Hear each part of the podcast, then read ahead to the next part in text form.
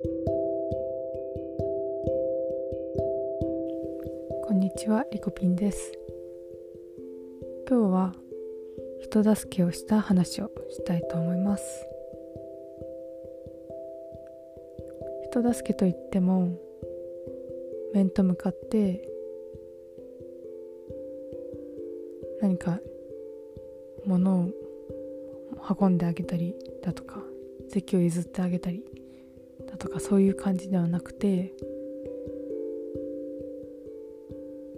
SNS 上で人助けをしたっていう話をしたいと思います。以前このポッドキャストでも人に感謝された話をしたと思うんですけど花瓶の話ですね。それはこのポッドキャストの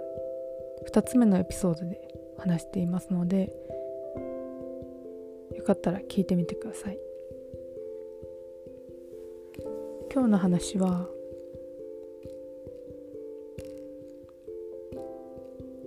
私が一方的に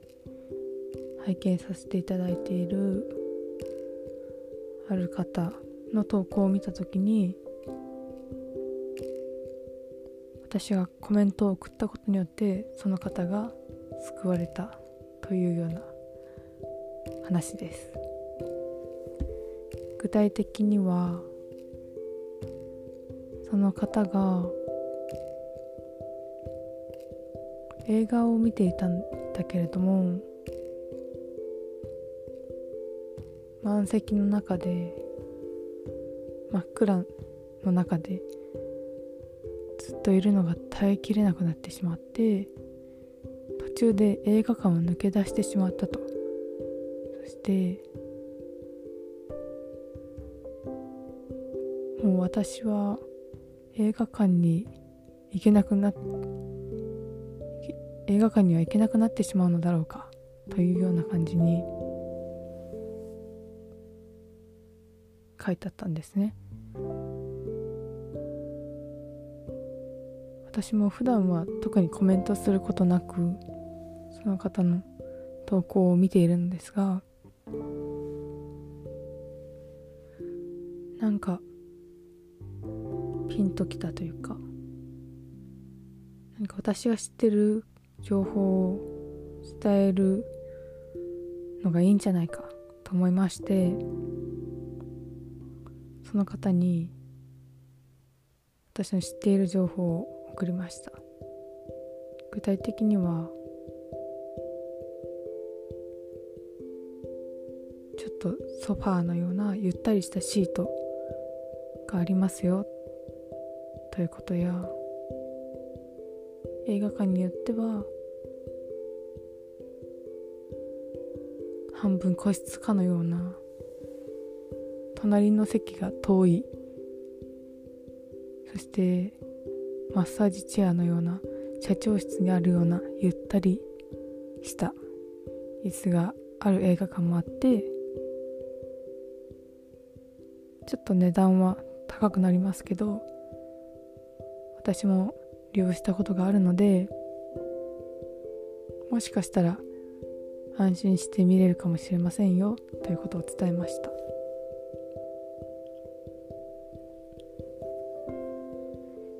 結構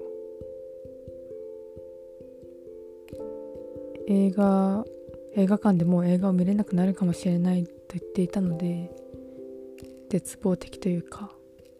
悲しみが深い感じがしたのでもし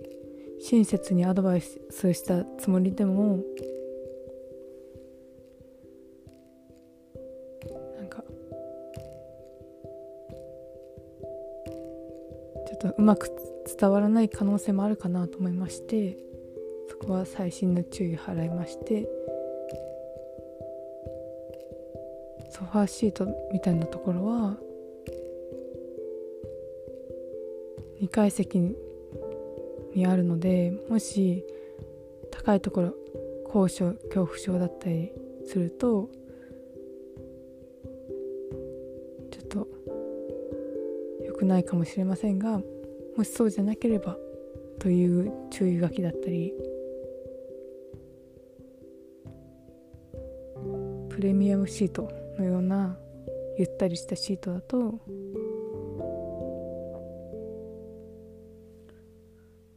料金がその分ちょっと高くなるよというようなことをも添えてコメントをしたんですね。そしたら有力情報ありがとうございますというようなすごく感謝されまして伝えてよかったなっていう経験をしました。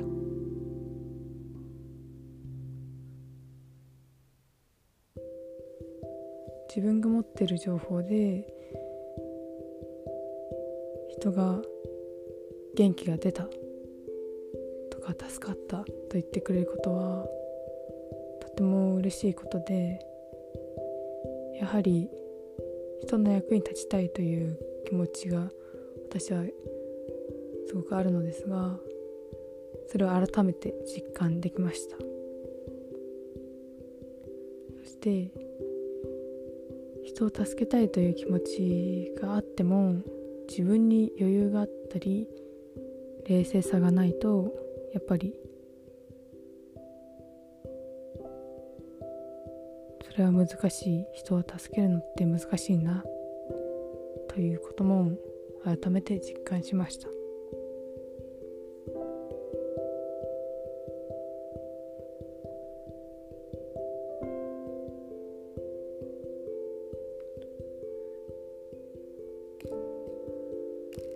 こういう人を助けるチャンスというかそういう機会にいつ出会うか分かりませんし今回も感謝されるかもわからない感謝してしてもらえるからやるというわけでは全くないですけどうまく伝わるかとかそういう意味では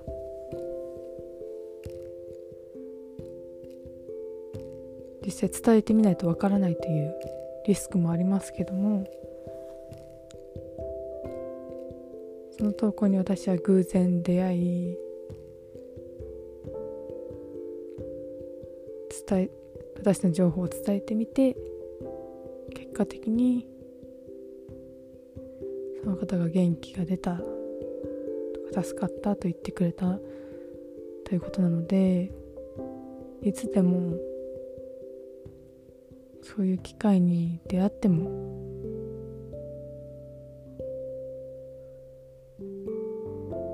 誰かが救われるような自分が安定した余裕のあるマインドを持っていたいなと思います。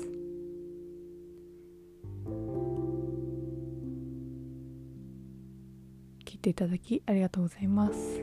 それでは。